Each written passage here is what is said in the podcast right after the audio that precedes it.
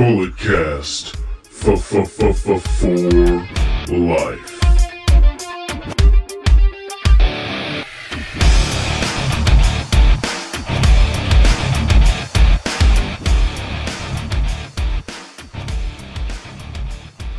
Ladies and gentlemen, you know the name, you know the voice, you know exactly why I'm here. Just in case if you don't, I am a 25-year-old piece of gold and the greatest sports recreational podcast from the world today. One half of the Bullet Cast champions. Yes, I am one half of the world champion when it comes to digital media audio. The other half, he is on the line. He's the Canadian Destroyer, the host of the award-winning Under the Radar host and creator of Curveballs and Chair Shots, BT, Brandon Tangeman. Brandon, it's Sunday night. Elimination Chamber just happened. How you doing, bud? Elimination Chamber did just happen. Doing just fine. Being happy to say I've actually walked out of a WWE pay-per-view still champion for the first time in a long time. It doesn't matter. I didn't defend the title, but I'm still out. I still walked out the champ. Unlike Drew McIntyre. We still walked out the champion. Yes, that is true. You know what? Do you know why? Have you seen the Instagram post about the title defenses for the rest of the year? I have seen that. You know, we don't need people, you know, we need, everybody needs clarification. That's what I've been told. So I set up a list for the title defenses, you know, card subject to change because, you know, some takeovers may happen. I'm like, ooh, you know, let's throw it on for that takeover because the title can't be on the line every time. And then it loses its prestige. It's not special anymore. You understand? Of course, when you're the champion, you're sitting up head of the table, you understand everything. But when you don't have the title, you're not in those shoes, you're not in that chair, it's hard to comprehend. Look, man, we're sticking to that. I should probably just do that like the first of the year from now on. Just set them up, let them know. Should I just start doing that? Sure, and card is always subject to change. All right, but ladies and gentlemen, we're here to talk about Elimination Chamber. Let's just roll it back. Or let's talk about the big things first. How about that? Kickoff show. Okay. The kickoff show. We have the kickoff show because it actually a big match happened on the kickoff show. As we learned before the show started, Keith Lee was unable to compete in that United States triple threat match due to an unknown injury. Celebrating that engagement, you know what I'm saying? Congratulations to him and Mia Yim, though. That's awesome. Exactly. Haven't seen Mia Yim in a while, but, you know, she got the COVID. It's okay, you know. Get better soon, girl. Anyways, so we have a fatal four-way with Mustafa Ali, John Morrison, Ricochet, and Elias, and a fatal four-way to determine who will fill in for Keith Lee. And John Morrison got the win because he got the it's a distraction finish and a roll-up. It's just all the things you love with WWE wrestling in 2021, Philip. I didn't see this because I was doing other things. Yeah, man. Was my boy Peter Rosenberg, Pretty Peter, was he on the kickoff show? He was on the kickoff show, and I did see people were angry at him because he said people don't care about Asuka. Real? Oh, I didn't know. I didn't know that. I'm going to have to talk to Peter. You got to check your boy right there. I might have to check my boy. Still the greatest 24/7 champion of all time, though. Forever our 24/7 champion. But he's not better than the current 24/7 champion, taking it on stage at SNL, performing. That's Bad Bunny, which we did see Bad Bunny on the show. We did see Bad Bunny tonight on the show. But, yeah, so John Morrison wins that. That was nice. So was that the big news of the night? I said I want to start with the big news. We got to start with the big news. Ladies and gentlemen, we have a new WWE champion, and they were not crowned in the Elimination Chamber. No, The Miz successfully cashed in his Money in the Bank contract. So the WWE Championship Elimination Chamber was the last match of the show. It was good, man. You want to just talk about that? Let's talk about the spots in there. You know, the beautiful Claymore kick that McIntyre hit on AJ while AJ springboarded. Randy getting eliminated by Kofi, then going nuts, RKOing people. Kofi doing the trust fall off the top of a pod. You know, Sheamus with a beautiful bicycle knee to Drew McIntyre that almost got him the victory. Bro kicking Kofi Kingston. McIntyre with a beautiful Claymore to Jeff Hardy. This was a really good chamber match. I loved it. Both of the Elimination Chambers were solid. I think I would give the edge to the SmackDown one just because I felt it was a little bit more I didn't exactly know where they were going to go with it. I thought it was kind of a foregone conclusion that Drew McIntyre was going to win. That is what happened. I think the effort, the spots, the athleticism throughout the match here for the WWE Championship was really good. I think I'm going to give it a grade. I give it like a B. I think it was good. Nothing was like spectacular by any means, but I think they told a good story. You got Omos ripping the plexiglass off AJ Styles' cage or whatever pod, because apparently rules don't mean anything anymore. So he can just rip it off and he can enter the Elimination Chamber at free will, which if you're trying to put over how scary and how dangerous the Elimination Chamber is, maybe the heel wrestler doesn't want to get into the match before he's supposed to. Maybe he just wants to stay back and not be a part of it. Well, look, the reason why he wanted to hurry up and get out was because Randy had just laid out those guys with an RKO, and we know how devastating it is. It's the three most deadly letters in the business. So with that being said, AJ was like, okay, you know what? I could get rid of one of these guys now to better my odds, because if you wait until the timer or whatever, they're resting up. That's not what you want to do. You want them at their weakest point. It's a mockery of how sturdy the chamber is. Look, I get it, because I'm an opportunistic wrestler. You know, that's how I was back in the day. I understand. I understand where he's coming from. I get it. But all in all, I mean, it was a good chamber match. I'll give it a B. I'll give it a B. They did solid work. And then after that, Bobby Lashley, he comes out just angry. I don't understand why. We're gonna find out tomorrow on Raw, maybe, why Bobby Lashley just came out, just brutalized Drew McIntyre. And then The Miz comes out. I thought Bad Bunny was going to interfere, Damian Priest or something, but that was not the case. He hits the DDT kick out. He hits the skull crushing finale. 1, 2, 3. For the first time in almost 11 years, The Miz is the WWE champion. Two-time. Fantastic. We did see The Miz and MVP talking backstage. Didn't hear what they were talking about, but we can only assume what was going on while The Miz clutched his Money in the Bank briefcase. And when Bobby Lashley comes out, you kind of assume we're going to at least get the cash in of The Miz. I still think that it was kind of up in the air if he was actually going to win it or not. And now I think this sets up Bobby Lashley to be either in a main event at WrestleMania with Drew McIntyre, or possibly, you know, being a part of like a triple threat, because Sheamus is still out there. At the end of the match, it was between Sheamus, Drew McIntyre, and AJ Styles. Sheamus laid out Drew McIntyre with the bro kick, so you would ostensibly think he was going to at least pin him, let alone win the entire match. So Sheamus still has a claim, and they still have the ongoing beef between the two. So I don't know if it's going to be a triple threat match, because we all know WWE loves them some triple threat matches. It could be a fatal four-way. We all know they love fatal four-ways. And then why not make it a fatal five-way, or then a sensual six-way?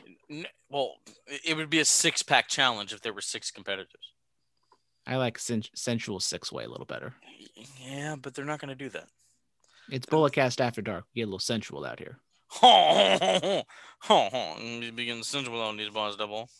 Nothing got me angry enough for me to cuss, so you probably can hear me cuss on today's podcast. Okay. But thoughts on The Miz being WWE champion again? Well, I mean, with The Miz having the briefcase, it was always an option. I thought they wouldn't pull the trigger on it, but they actually did. So that's the case.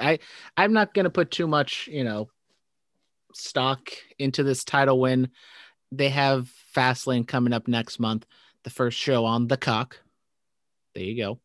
The peacock, as the kids call it. And I just would assume it's going to be Drew versus Miz. Drew winning right back, and then that's what we kind of get into. And on the way there, I think either Lashley is kind of the heavy for Miz, or he's just on his own, and he's, Drew is just has so many different beefs with so many different people right now that I think he can, draw it out for the next 2 months, month and a half till WrestleMania. So we're saying Miz's first defense will be on the cock. Yes. Okay. Got to defend on the cock. Let's go over to the SmackDown Elimination Chamber. Let's just jump around, guys. Let's just do that here. So, you said there was a little bit more of an edge there. There was. See what you did there. Bud.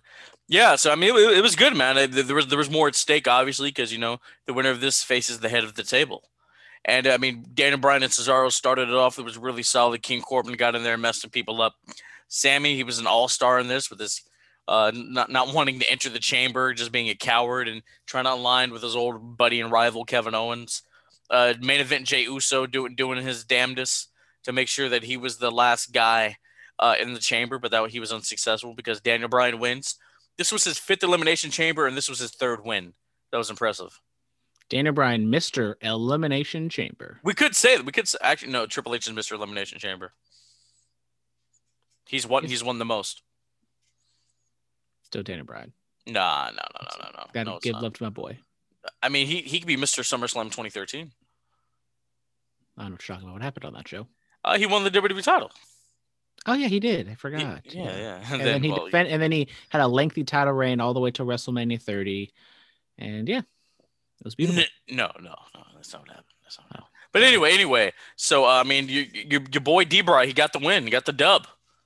He did get the dub. You have Sheamus and Cesaro and Daniel Bryan starting off 1-2, which I thought kind of maybe tipped their hand that possibly those two were going to be the ones to either win it. Because I think if you're going to tell the story of a babyface winning, and then I mean what they did with the babyface winning, then Roman Reigns coming out right after, I think you want to have that babyface go the distance. And with Kevin Owens, which was my pick to win, which luckily the title wasn't on the line because this would not have been a good showing for your boy. But I think they did a fantastic job with this match because, as I said, I think there was a little more question on what the finish actually will be, because I thought with Kevin Owens, Cesaro, and Daniel Bryan, I think they all had a viable shot at winning it. Ultimately, I thought Kevin Owens was the one they would go with, but it was Daniel Bryan. I was thinking not Daniel Bryan because I felt as though maybe they're wasting that first-time match, at least with these characters. But I think they did a good job with Daniel Bryan selling his ass off and then, you know, playing a little bit of possum or, you know, getting one up on Roman, putting the yes lock. But then at the end, just Roman beats him down and he walks away the Universal Champion. And then Edge comes out. Not saying that they can't go back to that Daniel Bryan match again. They definitely can. So I thought they did a fantastic job, especially with, you know, the Edge thing lingering. And you still have another show next month, so I don't know if they're going to do. You know what? They could do Roman versus Daniel Bryan at Fastlane. Why? Because that was the first time it happened at the first ever Fastlane pay-per-view in 2015. There's a little thing there. But yeah, man, Edge, he makes an appearance. He spears Roman, and then he points at the WrestleMania sign. We haven't talked about SmackDown yet. We'll go in length about the promo on the Bullet Cast on Thursday. But yeah, man, Edge, he hit that hood tactic, bro. Put them hands behind that back, whispered in his ear like, yeah, we doing this. We talking all that ish, all the shit. Talking all this shit to Roman Reigns. And I loved it. I loved it, man. You know, Edge is giving it that extra oomph. And you notice he looked down at the Universal title but didn't pick it up. So can we begin a big goal resurgence? I hope so, man. I really hope so. They need it. I sure hope so as well. I don't know if that was just him being respectful or him just saying, you know, no, I don't want that title. I want a different title. But you kind of noticed, like, he looked at it. He's kind of shaking his head like, nah, like slightly. So hopefully, man, hopefully he pulls out the proverbial velvet sack, you know, and then we get the big gold resurgence. Does he bring out the velvet sack on the cock? He could bring out the velvet sack on the cock. That's a possibility. Let's say Roman does wrestle Daniel Bryan. They have a solid banger, but Roman, he defeats Daniel Bryan decisively, and then Edge is like, "Yeah, we're wrestling at Mania, but not for that, but for this." And boom, you get the big gold on the cock. There you go. Absolutely. But I think going back to the Elimination Chamber match, I'm going to give it a B+. I enjoyed it quite a lot. The match afterwards is kind of hard to grade, so I'm just going to give like an NA for not applicable. We'll give it an incomplete. How about that? We'll give it an incomplete, or we'll just give it like a. I don't, what is it like when you still do the work, but yet you're not going to get any credit for it? You're just, it's like an extra thing that you. Or we like can give. Practice. Can we give it a W for like withdrawal? Can we do that? Sure. Why not? Why not? People, I was never. I'm not a teacher. I don't know these things. Yeah. We'll just go incomplete. There we go. All right. Now what else happened, Brandon? I mean, pretty much that was just it on this show, especially with Lacey Evans and the pregnancy. Yeah, didn't have too much other stuff on the show, but kind of marching through it, we get Sonya Deville talking about with the bunny, and we also had the Miz there as well. But probably the third biggest news on the show is the United States title triple threat match. As we talked about on the pre-show, John Morrison fills the void of Keith Lee. Bobby Lashley, the champion, with MVP, goes up against Riddle and John Morrison. And at the end of the day, Riddle, not Middle or Matt Riddle, just Riddle, wins the United States Championship in about 8 minutes. The two heels, quote unquote, John Morrison was just kind of in between this. Morrison and Lashley beat up on Riddle. Then Lashley beats up on the other two guys. Then then Riddle and Morrison beat up on Lashley.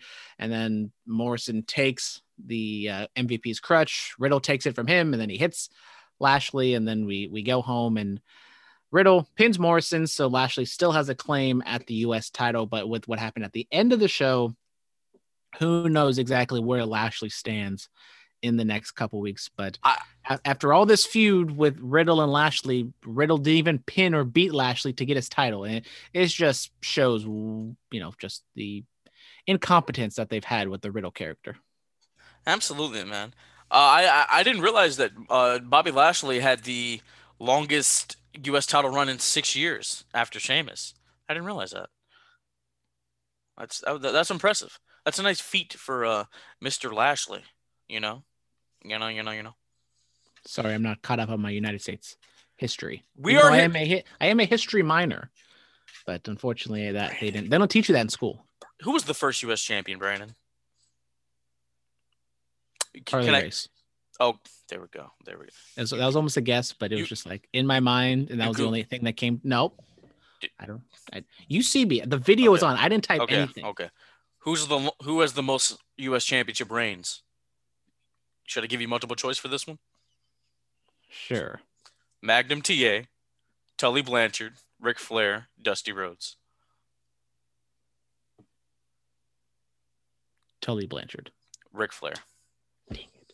I was almost going to go with Magnum because... Ric Flair, the most world championship reigns and the most U.S. championship reigns? That's impressive. That's absolutely impressive. Magnum only had it once. Yeah. But other than that, it was a good little match. Congratulations to Riddle, I guess. So what else happened? Well, we did have a women's match on the show, and it was a women's tag title match. Nia Jax and Shayna Baszler defend their titles against the presumably opponents at WrestleMania, Sasha Banks and Bianca Belair. The match goes around 10 minutes, pretty much what you would expect here. They go back and forth, Nia doing some power things, Belair doing some power things, Shayna Baszler just kind of kicking everyone's ass. And we get Reginald showing up at the end of the match, slides in. It looked like what is it called? Apple cider bottle, but it's supposed to be wine. And Sasha was all confused. And this leads to the pin for the win for Shayna and Nia Jax. So another distraction finish, guys. Love to see it. Yeah, maybe it was some Stella Rosa. I just had to hit up my personal sommelier real quick to find out. Yeah. Good to know. Sam. Absolutely. Is Nia's hole okay?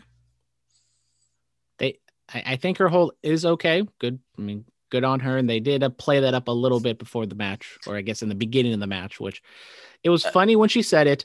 And then leave it up to WWE to just get a good thing and then overuse it. I don't think that was an ad lib. I think that was a direct order, not order, but like, hey, it'd be funny if you said this during the match.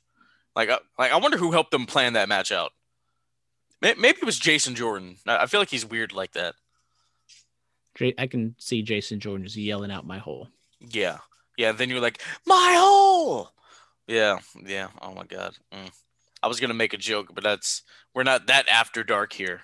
I was going to go in a completely different direction. But yeah, I guess that's it, right? You can tell me off the air. Yeah. Oh, my God. So I guess that's it, right? That is it. A total of 5 matches on the card in total. Only went about 2.5 hours, I would assume. I'm fine with that. Yeah, I am definitely fine with that as well. I would assume maybe the Raw Women's title match would have added a little bit, but... all in all, not a whole lot to this, just kind of one of those shows. I mean, it's the Elimination Chamber in February. We've come to expect it. It's not a whole lot of substance. If you like the chamber match, which I think having 2 on a show definitely devalues it. But I think overall it was fine. It wasn't offensive. I'll give it like a C+. Yeah, sure. I'll give it a C+ too. All right, guys, that's going to do it for Brandon and myself. We will be back on Thursday for our regular episode of the Bullet Cast. Please check out the interview I did with one of my old wrestling coaches and now friend and and I guess fellow coach because I coach with him, Justin Sturholm on Complex Conversations. That's on YouTube and all podcast platforms. COMPLEXX Conversations. Go check it out, please. Please also follow Curveballs and Chair Shots, Brandon's other podcast. Do that. Check out In the Click. He just released the episode we recorded last night. Stay clean, stay strong, stay safe, stay quarantined. Diamonds are forever. So is the microphone messiah. Aye, aye!